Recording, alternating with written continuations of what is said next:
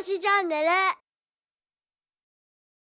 皆さんこんにちは。船橋チャンネル第28回です。船橋チャンネルは船橋に関する様々なことを船橋で活躍する人と一緒にお届けするポッドキャスト番組です、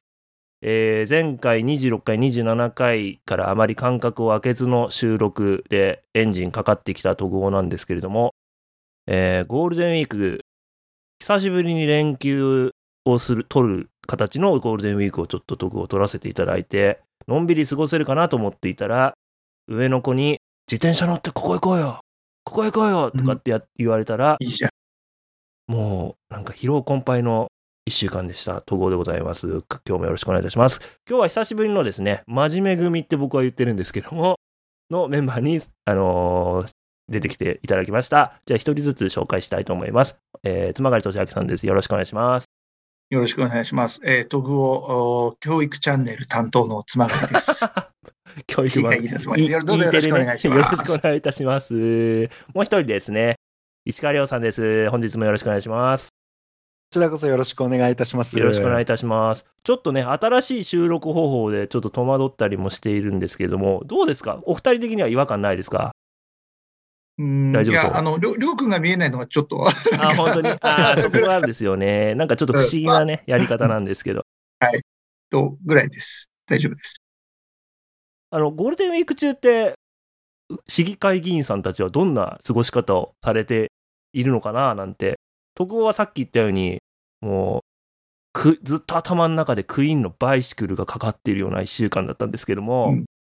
岩狩君は、あの、今ちょっとズームの背景とかが、あの、アンデルセン公園だったりしますけど、なんかどんな過ごし方されてたんですかね？あ、そうそう。僕はね、あの、あ、潮干狩りに行こうとしたら、3番、うんはい。そう、子供の日だから、子供を連れて、え駐車場が満車で、えー お父さん準備できてねえじゃん的なね、ちょっと空振りをしつつ、まあ、あとなんか子供のバスケが、あの、はいはい。息子が6年生なんー、で、えーバスケの、あの、車出しとかね、あの、応援とか、そんな感じで、うん。薬園大賞行ったり、朝会賞行ったり、そんな感じです。だんだん思春期に近づいてて、お父さん、そんなんで議員やってられるの？とか言われなかったですか？大丈夫ですか？そんな段取りで大丈夫？すいません。何も言われなかったけどでもなんかあの、でも結構なんか、どっちかっていうと、お父さんが言うのに付き合うかみたいな感じ優もあっしい。て、ええあの、じゃあ、とりあえず早く帰ろうよみたいな、大丈夫だよとか言って、か家に帰ってから超、超ゲームやってた。あ、本当に。あ、ゲームがやれるって感じですよね。そうなるそうほどそうそうそうそおう。疲れ様でした。お疲れ様でした。石川さんはどんな、あの、過ごされ方をされた？僕はもう基本的にもうステイホームですね。それであの、あの、ひたすら本を読んでましたね。はい。どんな本を読んでたとか、こう、言ってこ まう、さすが石川さんっ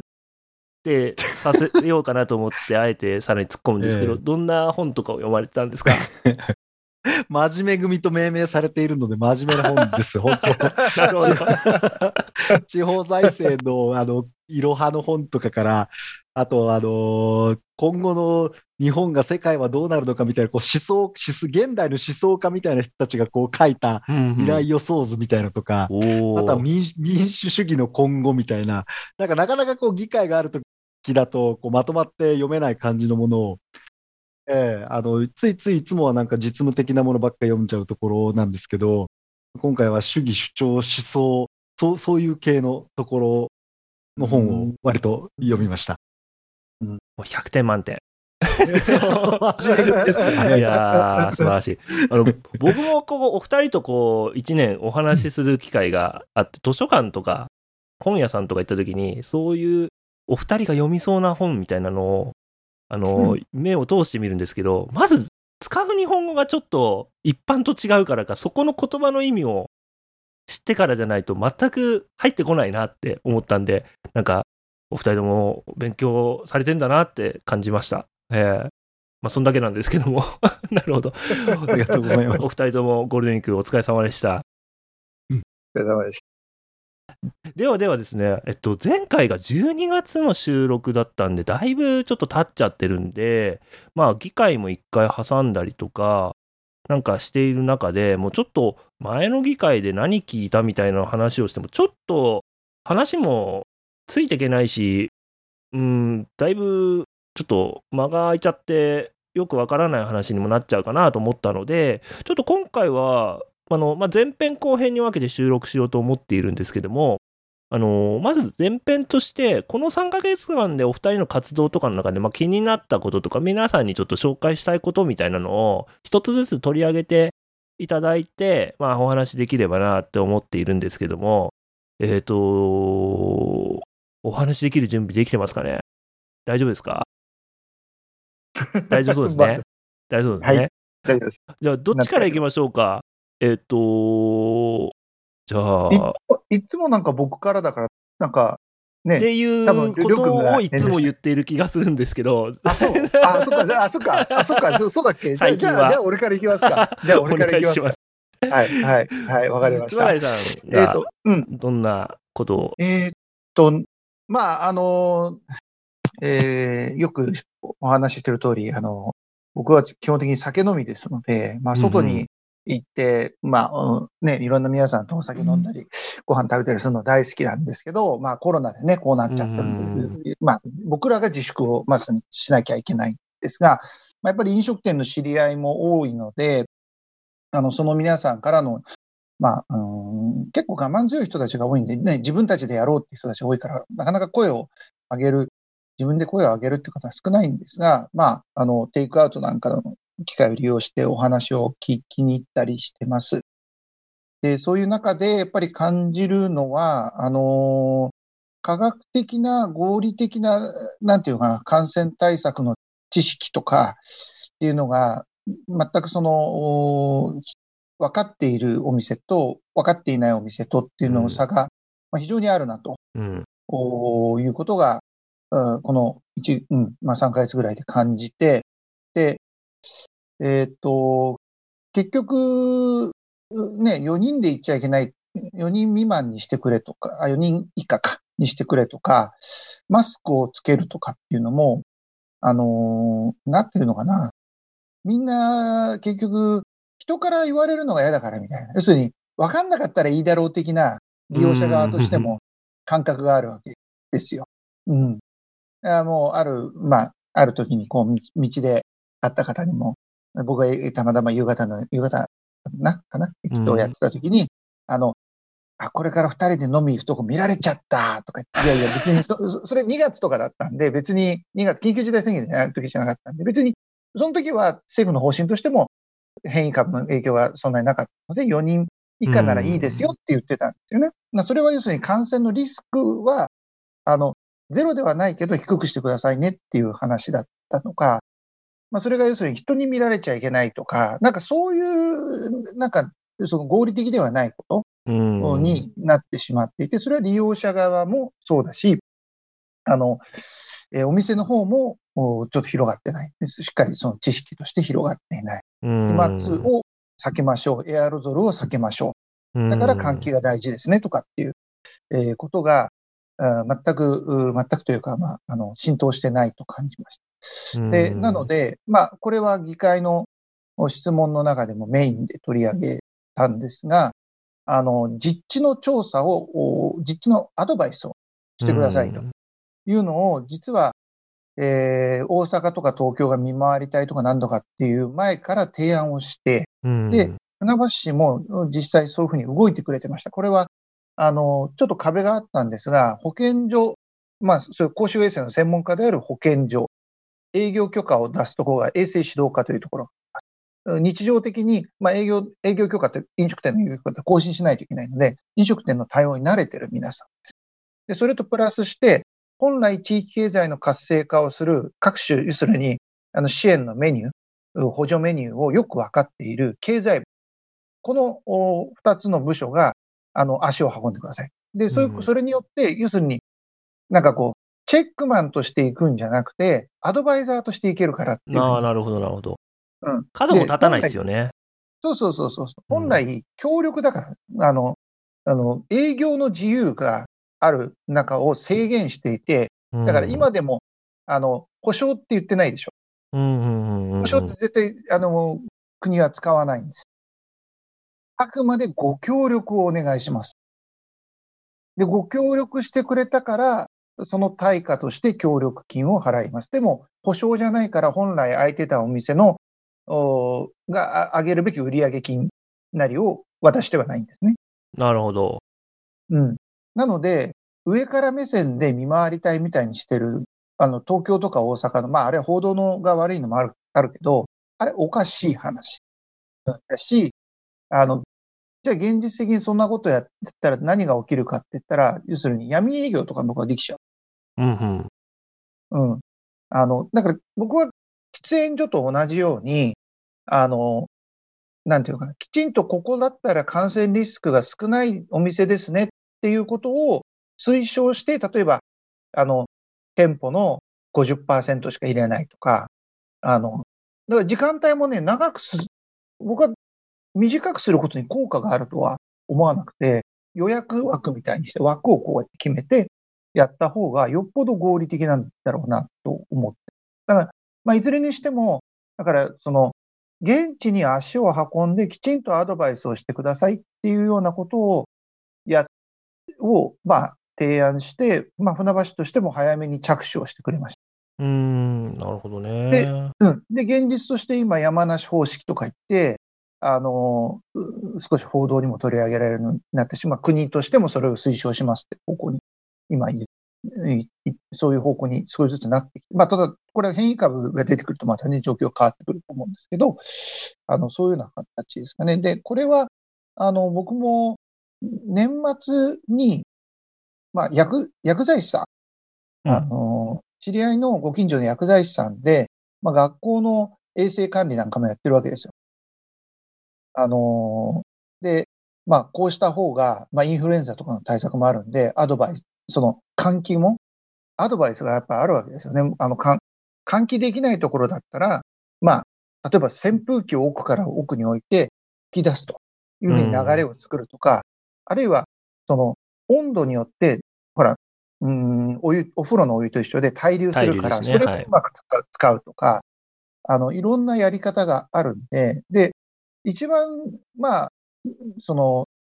いいいかなと思ったのは、換気をしてるって言っても窓を開けてるってお店も、いや、本当に換気できてるのかわかんないんですよ。だ今 CO2 測定器とか言ってるけど、じゃあ、じゃあお店にみんがみんな持ってるわけじゃないんで、非常に僕実務的だなと思ったのは、あの、線香を立ててみてくださなるほど。い。うん。で、それで、線香がまっすぐ伸びるようなのは換気ができてないから、換気の工夫をしましょう。まあ、あるいは、お店だからドライアイスとかあるだろうから、じゃあドライアイスをやってみてください。確かに確かに。うんあのーそういう実務的な、んなんて、なんか実務的な、実現可能なアドバイスっていうのをきちんとやっていかないといけないかなと、し、広めていかなきゃいけないかなっていう話を、まあ、そういう薬剤師さんの専門家の方から聞いて、うん、じゃあこれはひ広げていかなきゃ。だから、あのそういう街の中にもある知恵というか、科学的な見解をなぜいか、うん活かせないのかなっていうのは、本当にこう、うん、根が深い問題だなと思います。ありがとうございます。なんか、まあ僕はその食べ物屋さんとか、やっぱもう二人よりは全然行ってない方なんですが、まあやっぱり、どうすると感染しやすい環境なのかは、一応学んだつもりで、今、妻狩さんが言ってたようなものが、整ってなかったらお店に入らない。そうだよね。うんとかしてますし、別に4人までいいかってないう条件が、お一人様で行っても感染する環境だって感染しますし、仮によ6人でも8人でも食べても感染しない環境もあると思っていて、だからなんか、パーティーやったやら何やらとかって、いろいろ今言われたりする 事例が政治家の皆さんとか東京でありますけど、環境が整ってれば別にいいと思うんですね。科学的に。なあの職場とかもそうじゃないですか。会話しないしって食べ物でマスク外さないからだったら大丈夫とか、あるっていうところを、やっぱり今飲食店の方たちがまず知ることと同時に、食べる側も知らないと、あの、いけないはずなのに、この1年間、なんかそこのお勉強みんな結構してないよねっていうところはちょっと個人的に感じるものはあるんですよね。だからなんかそ、うんそこもなんかやっていければ、まあ随分経済を回しつつっていうのは、今よりはできるのかなとは思うんですけどね。で、やっぱり本当にお店を愛しているんだったら、お店の、あの、なんていうの、お店のために、えーお店を応援しようとか言って、えーまあ、本当に言ってるのか、まあ、まあ、まあ別にお店を応援するために行かない、まあね、あの、楽しんだり、えーするために行くもんだと思うけど、でも本当にお店が好きなことをも考えて自分も楽しみたいと思えば、きちんと対策をすると思うんでね。で、で、現にそのマスクをしないから、あの、お店の従業員さんは実は戦々恐々としてるなんていうアンケートも出てきたんですよ。まあ、これはあの、市がやっぱり実実地調査してくれる中で、やっぱ声を拾ってくれたんですね。うん。うん。あの、やっぱり現場に行かないとそういう話は出てこないんで、あのうん。で、まあ、あとちょっとは話が派生しちゃうけど、その、まあ確かにで、飲食店の皆さんも困ってるし、あとその卸、えー業務用の酒卸の皆さんなんか今、うん氷とかね、ありますよね。ううんん。あの、まあ、県の方によ要望なんかも陳情なんかもされてるそうなんですね。で、まあ、それはそれで大変困ってる皆さんもいる。ただ、僕は感染がね、こう、きちっと収まって、みんな気持ちが落ち着いてくれば、またお金は回っていくと思うんだ。うん。経済は。うん。やっぱりその分みんなお金を使いたいとか、こうしたいっていうためがあるわけじゃないですか、逆に。だし、あと、実際、アメリカでも今景気が回復してこようという動きがあったり、あともうみんなで大きな声では言えないけど、やっぱり伸びてる産業もあるわけですよ。うん。うん、通販とか、まあ ICT もそうだし、半導体もそうだし、あの、まあ、とあるスーパーの関係者の方なんかもそういうのをお話ししてくれました。うん。うん。だから、その、なんていうのかな。販路の動線が変わってるので、その、細くなっちゃってる人は本当に大変で、今じゃあどうしようっていうのは、を支えないといけないし、あの、あるいは転業支援なんかももっとやっていかないといけないと思うんだけど、あの、やっぱり、声に、やっぱりコロナで変わったから、ちょっと焼き太りですみたいに見られちゃうと嫌だから、その、言えない人たちもいるわけですよね。うんうんうんでも現実の経済としては回ってるところもあるので、あの、そこはね、うん、きちっと感染対策をすするっていうことを優先して、で、その間、生活や事業がなんとか支えられるように支援をして、で、あの、人心が落ち着いて、感染が落ち着いたときに、また経済を回していけば、十分、うん、いけるんじゃないかなっていうのは、僕は周りのそ、まあ、地域の中でそういう経済人の人とね、話してって感じます。うん僕、ちっちゃいお店とかだと、こう、食べるときは黙食で、そこの場と場でそのまま食べ終わって、マスク忘れて話しちゃってるんだったら、話す人は外に話せる場所を用意してあげるとか、なんかこう、いろんな組み合わせをする。やっぱ、楽しく話し、話したくて食べ物を食べに来てるのに、そこで黙ってなさいとかなっちゃったり、やっぱ店内だと話しづらくなるよねとかあるなら、まあ、まだこの季節ならね、外で話せるとかがあるからとか、なんかこう、そういうところも綺麗にね、こう楽しめる空間も含め、先ほどのこう市のアドバイスとかができればいいのかなって、やっぱ小売業とかって変化適応業なので、あの、うん。こういう状況で工夫をするっていうのはやっぱ、工夫できないところとできるところで変わってきちゃうとか、やっぱそこは競争の部分も働くとは思うんですけど、やっぱその競争に生き残れるようなことも含めたアドバイスっていうのも、さっき言ったたあの関わってる組織であればアドバイスできるんじゃないかなって個人的に思いましたね。石川さんいかがでした？あのなんかこういろいろなその飲食業やってる方のからのご相談って多分石川さんのところにももうもうたくさん来てると思うんですけども。ぶっちゃけあの私のところにはですね、飲食業さんからのご相談はそんなにあのこあ来ないですね。ええ。なんかまあ、あの私もあのお酒好きですし、基本的にこう外でね、あの飲んだり食べたりすることは、まあ、好きな部類のタイプの人間だとは思います。そうですね、あんまりこうそういうところからのお話は、私のところにはあの来てないです。なので、本当、今、妻狩さんのお話っていうのは、本当に市内のあの事業を営んでらっしゃる方々の直接のお声を反映されているのことだったので、私自身、あの非常にあの勉強になりました。本当僕自身はテレビとか新聞とかそういう報道ベースでの、あの経済状況とか、あと、あの飲食店、小売りの方々の状況っていうところしかこう把握できていなかったので、まあ、やっぱり本当さすがこう市内の人とのつながりが多い熊狩さんだなということで、あの勉強させてもらったという感じで聞いていました。もう、そんな あげなくていいですよ。まあまあもう相手模範模範的な回答。いやほ本当ですよ、うん。まあでもやっまぱそこ。あ偏って、る、偏ってるかもしれないけどね。うん。全然偏ってないと思いますよ。まあやっぱ、あのー大手の、こう、ショまあもう言っていいか。あの、子供とよくマクドナルドに行くんですけど、うん。マクドナルドはやっぱりすごい、あの組織として環境を整えられていて、席も合理的に減らされてるのかなとか思うこともあるんですけど、問題になってるのはやっぱ、そこで僕がうんってなるのはやっぱ食べてる方側の方がやっぱ、あの、あれ？もう食べ終わってますよね？とか、あとはもう、まあ、なんていうんですかね、まあ、消毒とかしていないとか、やっぱ自分も危険にさらせてるとかっていうところが、やっぱどうもこう気に、あの、無意識になっちゃってるとかがあって、僕は逆にまあそんな偉そうなこと言ってるんですけど、それを意識づけさせてくれてるのは子供たちのおかげなんですけども、子供たちも本当しっかりやってて、すごい。なんか本当に先生の、こう、あの、教育が素晴らしいなって思ってるんですけども、やっぱそう、食べる側がさっきも言いましたけど、すなんかもう意識しないと、せっかく環境を整えることしても、なんかこう結局感染しする人が減らずにいて、結局感染する場所が取り沙汰されて、食べ物屋さんが悪いってなっちゃってるケースが、多分半分ぐらいあるのかなって思うんですよね。それを指導しなかったからいけないんだよっていうのがあるんですけど、指導しなくてもできる範囲のことはあるんじゃねえのっていうのはあるんですよね。その消費者側の方が。うん、だからそこはなんかもう少し子供のあの振り見て 我が振り直さないといけないのかななんて、うん、やっぱみんなで考えなきゃいけないかなって個人的には思ってますね。なるほど。妻貝さんありがとうございます。いい。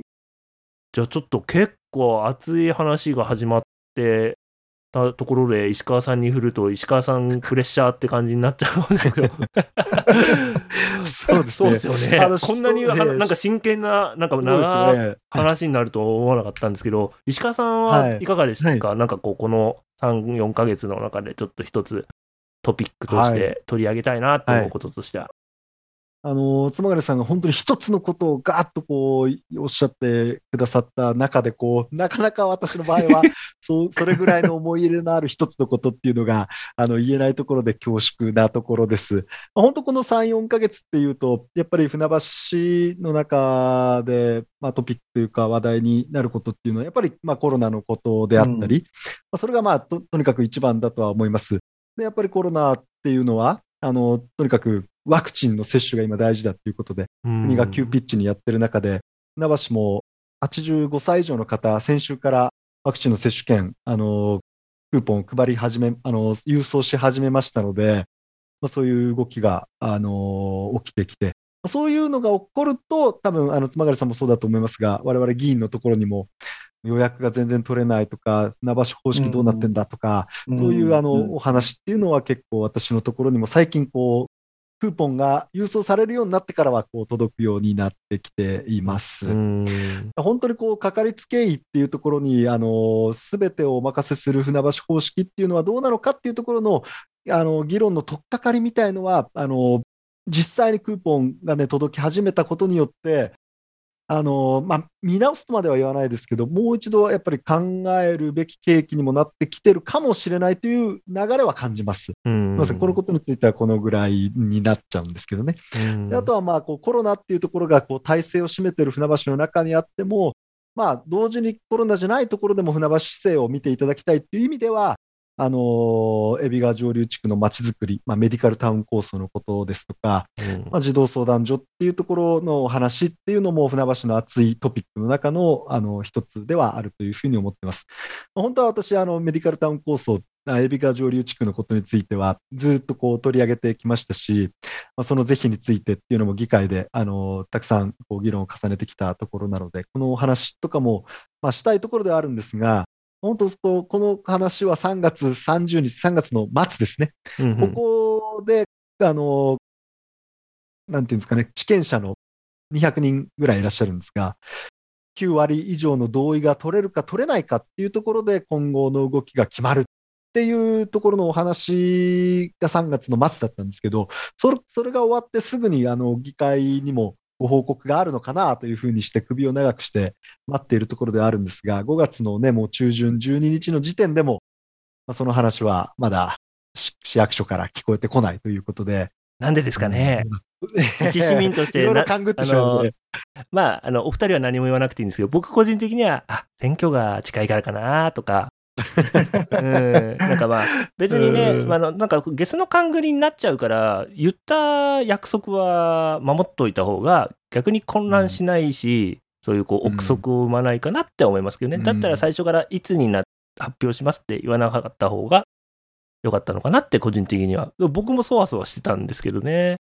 その話はね。いや、もう本当、ご関心を持っていただけてることがありがたいですよ。なので、本当、今、今、戸郷さんがおっしゃってくださったように、いらん憶測とかを生んじゃうと思うんですね。私自身もなんでこんなに時間がかかってるんだっていうことでの、なんていうか、まあ、本当、ゲスの勘繰りじゃないんですけど、やっぱダメだったんじゃないかとか思っちゃったりもしますし、うんなんか本当、もやもやもやもやと、この3月末からずっとこう、待待っているっていう、そそういう、あの、うん状況です。望んでるね、望んでる人も望んでない、反対してる人にとっても今すごい嫌な状況ですよね。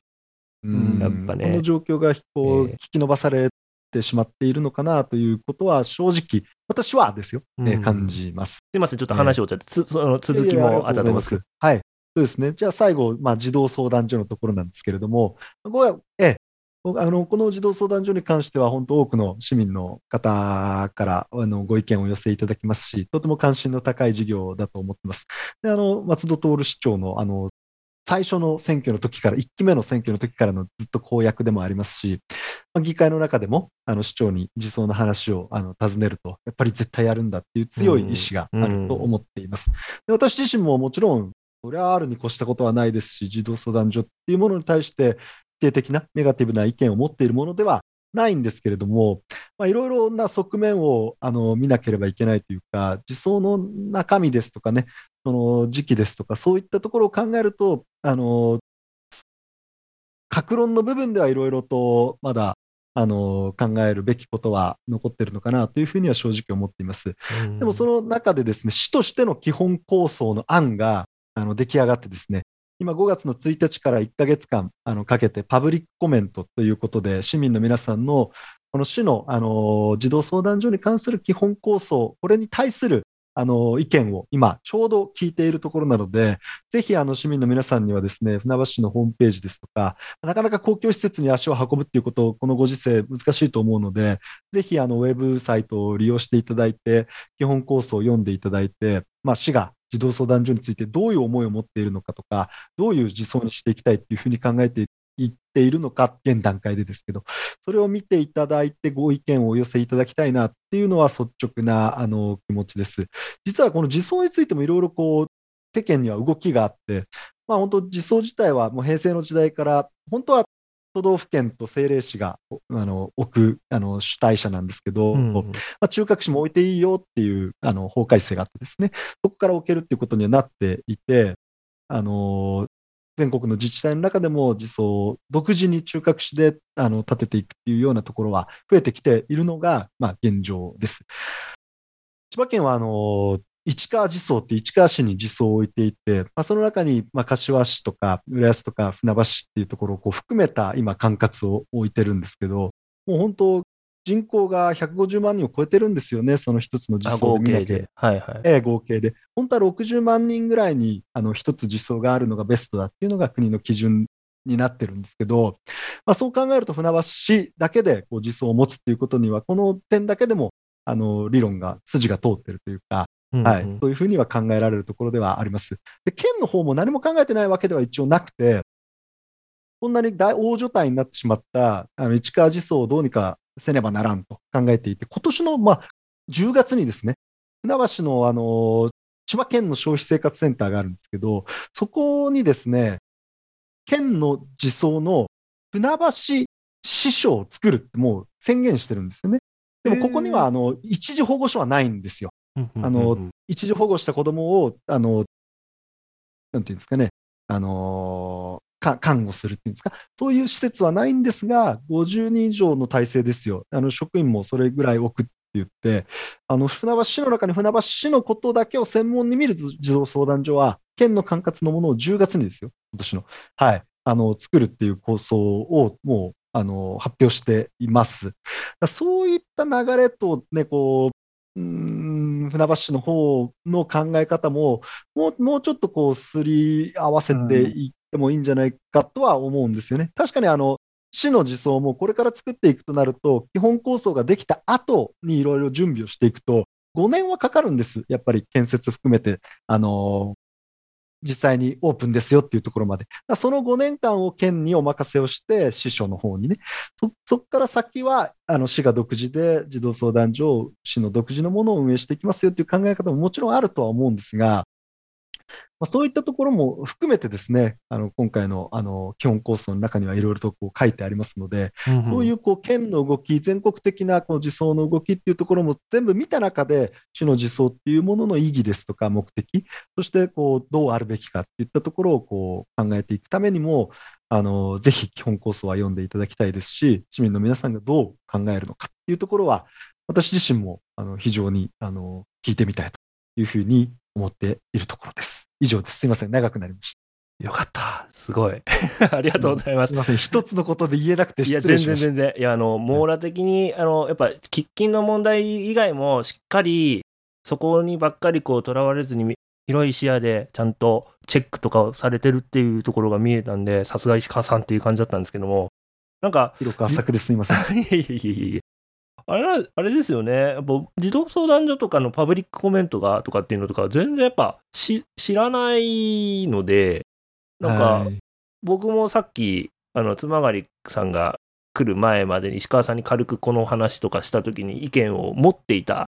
伝えてたし、まあ過去う、ん妻狩君にもね、あの僕の考えみたいなのは、作って、作るのは大賛成なんだけど、作り方とかやっぱお金がかかるものだからいろんな考え方あるんじゃないみたいな話したことあるんで、うん。やっぱそういうものは、まあ自分の意見が通る通らない別として、こういう声があるっていうことを伝えておいた方が、やっぱり、あのいいのかなと思ったんで、僕もちょっとじゃあパブリックコメントは、あの資料とかを見て、あの出してみようと思います。せっかくこんな情報いただいたんでね、ぜひ皆さんもですね、聞いてる皆さんも興味あったらですね、自分の子供は、じゃない、の話じゃないのかもしれませんが、世の中、やっぱ、よりね、笑顔が多くなれば、自分の子供もより笑顔になると思いますんで、ぜひちょっと目を通して意見を、あの、つ真に伝えていってもらえればと僕は個人は思います。あとワクチンですよね。そう、今話題の、なんですけど、まあ、現実でも6月ぐらいからじゃないとそもそも増える、打つことを増やすってことはできない、まあ練習期間だったっていうところもあるのかななんて個人的に思ってるんですけど、なんかイギリスとかってボランティアの興味ある人が研修受ければ打てれる、うん打てるらしいじゃないですか、注射を。うんそういうの日本でやっ打てくれたら僕もう喜んでボランティアやるんですけどね。注射打つって合法的に、合法的にって言い方したらダメか。あのーなかなかない機会なんで、イギリスみたいな事例がもし日本であれば、僕はぜひこう社会の役にも立つんで、なんかこう注射の打ち方とか覚えて、なんかこうワクチンのこう接種するメンバーとかに加わりたいなと思うんですけど、日本はそういう話もないから、まあ、待つだけって感じなんですけど、なんかあれですかね、なんかお二人のところとかに来る声っていうのは、いつからなのっていうのがやっぱ多いんですか？それとも、早く打ちたいからなんとかしてくれとか、なんかそういうのなんですかね？いつ打てるかって感じですか、やっぱり？あの、ど、どこで打てるかっていうのがど結構あこで打りますね。てるか。うん、どこで。あの、えっと、あと、こ個別接種、要は、まあ、ね、みんな横並びが大好きなので、あの、集団接種会場が船橋にはないけど、どう、どうなのとかっていう話とかが多いですかね。まあでも、も逆に言うと、僕の知り合いなんかから聞くと、個別接種こんなにやってるところも、すごいネットも言われるんですよ。ええまあ運ばなきゃいけないですもんね、打つやつをね。そそうですね。で、まあ、あとはその、集団接種したくても、お医者さんが集まってく、集まてくれな、あ、ごめんなさい、個別接種をやりたくても、で個別接種だとできないから、個別接種ができないから、集団接種にで勘弁してくれって地元の医師会に断られたとか、うーん、なるほど。こ個別接種だと、要は、あの、例えば内科の先生だったら、午前中は内科をやります。で、う普段通りの診療をやります。で、午後はワクチン接種をやります。要するに、本来の自分のお仕事をしながら、そそのワクチン接種では新しい仕事もできる。うーん。集団接種、まあ、要するに、なんていうのかな、あのーっていうのが、まあ、個別接種だとできるわけですけど、集団接種にする場合には、どっかからお医者さん持ってこないといけないじゃん。通常営業しているのを、まあ、休みにしない限り無理ですよね。そうそうそうそう、うん輪番、輪番制にするとか、まあそういうふうに工夫してると思うんですけど、あるいは一律病院から引き抜くとか、でもそうは言っても、そその、その、要するに診療を止めないといけないわけ。場合によっては休みの、本来休みだった日にうちにうん。行くことになるってことですね、お医者さんの方もね。それも大変ですよね。で、あと、まあさっき、統合が言ったあの、うん、その、まあ注射をね、えもうちょっとっていうのは、まあ歯医者さんの話もあるんだけど、あの、うんまあなんていうのかな。まあ、日本ってとっても職人仇の世界なので、あの、専門性とかを大事、まあ、いい面では専門性を大事にするんだけど、結局あれは医療行為っていうのは、あの、お医者さんとか看護師さんとか、救急救命士さんとか、特定の人に限られてるのね。まあ、単の吸引なんかもそうなんだそうけど、ですね。うん。うん。で、あの、まあ、そこがやっぱりかなり制限が厳しいので、で、なおかつ日本的な気質としては、やっぱり完璧な方を求めてしまうので、まあ、なかなかお医者さんたちとも権限が手放せないし、えーまあ、受ける国民側としても、やっぱりお医者さんなり、お医者さんの監督のもとの看護師さんに、えー打ってほしいと。いうのが強いからっていうのはあるのかなと思います。なんか人にやらせるとその医療行為としてのっていうのがあるならもうロボットがセンサーで筋肉まで刺さったとかやってピュッてやった方が確実かもしれないですよね。で僕はなんか打つこと打もう打って問題が起きないようにすることが大事でそれを担保として医療行為ができる人っていうのは分かるんですけどその人だって人なんでミスするんだったらロボットがやれることを考えてもいいんじゃないのとか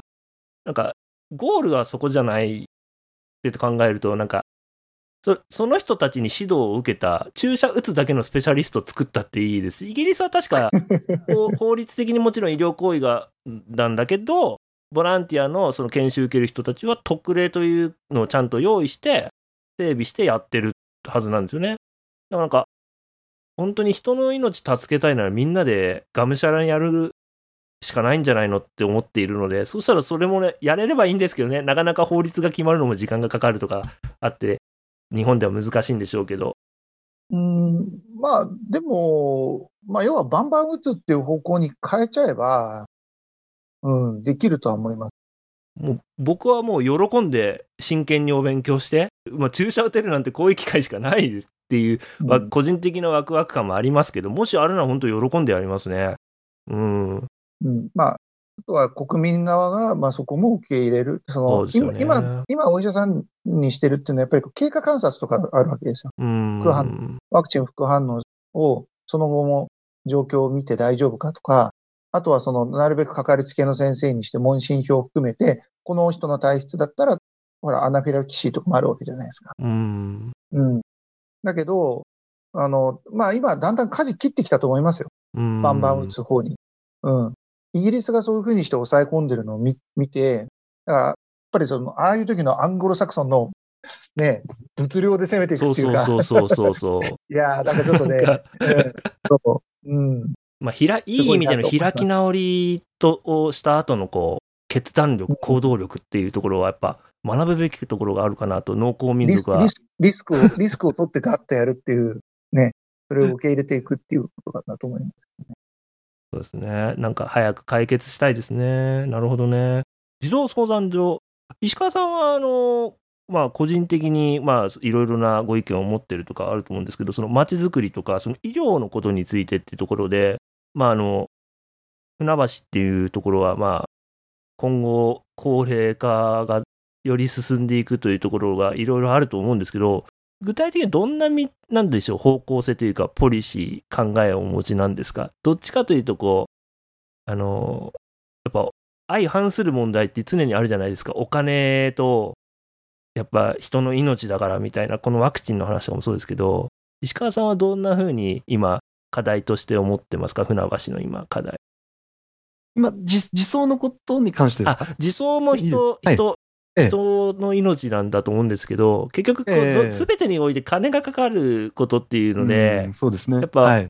僕は会社員なんで、やっぱ利益が出ないといけないとかなんですけど、うん。やっぱお二人ってやっぱ利益だけではいないでしょっていうところの世界のお金のことを考えたりするので、ちょっと僕、うん考えが、なんか理解できない時とか、多分あると思うんですよね。なんか皆さんとかも聞いてて、多分、特に男性なんかだと、お二人が言うことって、それは理想はそうなんだけどさ、みたいなの常に出てきてしまうと思うんですよ。なんかそこをすごい葛藤されてるから、いろいろなことを調べたり、お勉強されてるのかなって僕は、ちょっと個人的に石川さんがそういう本読んでるとかしてるのって、そういうところがあってなのかななんて思って、あえてはいちょっと聞いてみたんですけど、なるほどあり、ありがとうございます。えっと、まず、あの、基本的には僕、まあ、多分、戸郷さんと一緒の考え方ですよ。あの、本当に、こう、利益を上げなければいけないし、あの、入ってくるお金に、と同じ額しか普通は使えないはずじゃないですか。それをね、まあ、MMT とは言わないですけど、ね、いろいろこう、あの、まあ、借金しまくっていいよ。まあ、将来のね、あの、世代の人たちも使う箱物っていうか、インフラであれば、自治体も、あの、借金をする、あの、司債を発行することがあの認められてはいますので、あの、将来の世代の人も使う公共のもの、インフラ、そういうものの整備っていうものは借金をしてやってもいいよ。いくら赤字が積み上がってても、まあ、やってもいいよっていうことには、まあ、なってはいるんですが、まあ本当基本はですよ。あの、入ってくるものと同じ額しか使えないだろうっていうのは、僕の根底にも流れています。それがもう大前提です。僕の中では。うんなので、自走だって、あのももちろん人の命にかかるあることですし、大事なものだと思いますし、僕は自走はかなりプライオリティは高いです。これから、あの、さっき船橋市が行う事業っていう点に関しては。でも、これ作るだけで16億かかって、毎年、あの、維持費、運営費だけでも16億かかるんですね。でこれ、がもう今、この今回新しく出てきた基本構想だと、もっとグレードアップしてるので、当時の試算より。具体的な金額はあ出てないとか、もう出せって言ったんですけど、あの出してくれなかったですけど、まだ構想だからできないって言われて、あのもっとかかるんですよ。あの作るのも、メンテあの運営費も。うん16億以上だと、これはあのちゃんと市役所から聞いてます、委員会の中で。あのでそういうお金ってあの、でも使うべきとこは使うべきだと僕も思うんですが、無尽蔵にってことはできないと思うんです。何か新しい事業をやるのであれば、足りない部分になってしまったところっていうのは、これまでの既存の事業を何か縮小、削減するなり、新しく本当はやろうと思ってた新しい事業だって、取捨選択しなきゃいけないはずなんですよ。それを何でもやろう、何でもできるっていうのは、こんなのはもう、高度経済成長期じゃないんだから、無理。そうなってくると、さっきのメディカルタウンの話とかになってくるんですね。僕はメディカルタウンっていうのはやっぱり駅だけで50億だし、あの船橋市のあの、えー民民間のあの土地価格整理事業なんですけど、あそこにだって54億、7億出すんですよ。それだけでもう100億以上なんですね。そ、そ、そんなのってもうできないんです。だから僕はこう、あのもうぶっちゃけ言っちゃいますけど、できなくなった方が、自走とかができると思ってるんです。あだから神風だと思いますよ、できなくなることの方が。私はですよ。多分他の議員は違いますけど。ねえうんだからそう、そう、だ根底は同じです、東郷さんとそういう意味では。うん。なんか、その、こう、行政のもの、お金の使い方ってこう、あの、投資としてお金を使っても、それが利益としてこう、お金が増えましたとかっていう話じゃないから、すごい難しいですよね。はいなるほど。ね。熊谷くんもなんか葛藤しながらいろいろ、あの、そういうお金のことって、会しあの、市のね、予算っていうのは、やっぱ、あの、どんな人間でも逆にこう、じゃんじゃん使えってなってる議員さんとか、行政に関わってる方いないと思うんですけど、やっぱそういう時にこう、できないとか、こうどうしてもできないこととか出た時に、すごい葛藤とか申し訳ないなって思う気持ちがお二人多分出てくる。きながらこういろいろ悩んで考えてると思うんですね。まあ、石川さん今その中のこう気持ちとか勇気、結構勇気持ってあの発言されてたのかもななんて思ったんですけど、つまがりくんもやっぱそういうこう悩みを常に抱えつつっていう感じですか？いや、あの、やっぱりそのプラ、プライオリティの話はとっても難しいというか大変なことだと思って今、うん、あの、ね、石川、まあ、りょうくんのあの話を聞きました。まあ、うん。で、プライオリティを考えるときに、まあ、おそらくこれは個人によっても違うし、あのあるいは集団でも違うと思うんですよね。例えば、高齢の皆さん、男性の皆さん、女性の皆さん、自営の皆さん、サラリーマンの皆さん。だけど、まあそこら辺の、その最適なところを中途半端かもしれないけど、見つけていくっていう作業になっていくのかなって、その時に僕が考える、やっぱりお金の使い方の基準としては、あの基本的に僕は自由主義者なので、あの競争とか自由経済とかは、あのなんていうのかな、活力とか、人間の本性の発展のために必要だと思う。ただ、その神の見えざる手はなくて、市場経済は必ず市場の失敗っていうのが起きるっていうのは、もうこれはもう経済学の基本なので、まあ簡単に言うと公害みたいなのは、要するに企業にとってはそそれの方が利益、まあ、要するに不法投棄ですよね。で何事業者にとってはそれの方が絶対利益になる。だけど、公益とか長い目で見るとマイナスになるものについては、やっぱり行政や政治が介入しないといけないよね、というもの。だからそれ、そういうことについて、プライオリティが高い、えー、ものをやると。例えば、今で言ったら医療とか、教育とか、あの、経済、要するに経済合理性、まあその、例えば医療機関にとっての経済合理性だけを考えれば、おそらく今コロナ患者さんたちを迎えていくっていうのは、う決してプラスにならないかもしれない。うん、でも、そこ、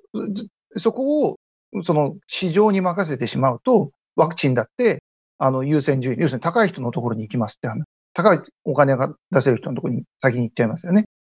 うん。そういうところこそ政治や行政が、まあ、あの優先順位高く関わっていく。で、それによって、多分短期スパンでの投資ではなくて、長期スパンでの、その社会の利益、みんなの利益になる、うん、ことを、まあ、やっていくっていうことなのかなって思う。ありがとう。本当二人ともちょっとなんか結構、センシティブなね、ことを僕投げかけちゃって、それに対して答えてもらって大変本当恐縮だなと思ったけど、なんか話振った理由が、実はあの、プライベートの方で、まあ、うん、まあ、あの地元じゃないんですけど、やっぱ政治家って、なんか自分のことしか考えてないとか、お金とかも 経済が回ればいいって思ってやってるとか、いろんな話をする方がいるんですけど、そんなの分かってる中で、場合によっては先ほど僕言いましたけど、会社って利益が出るっていうところを優先して、あの、お金勘定すれば、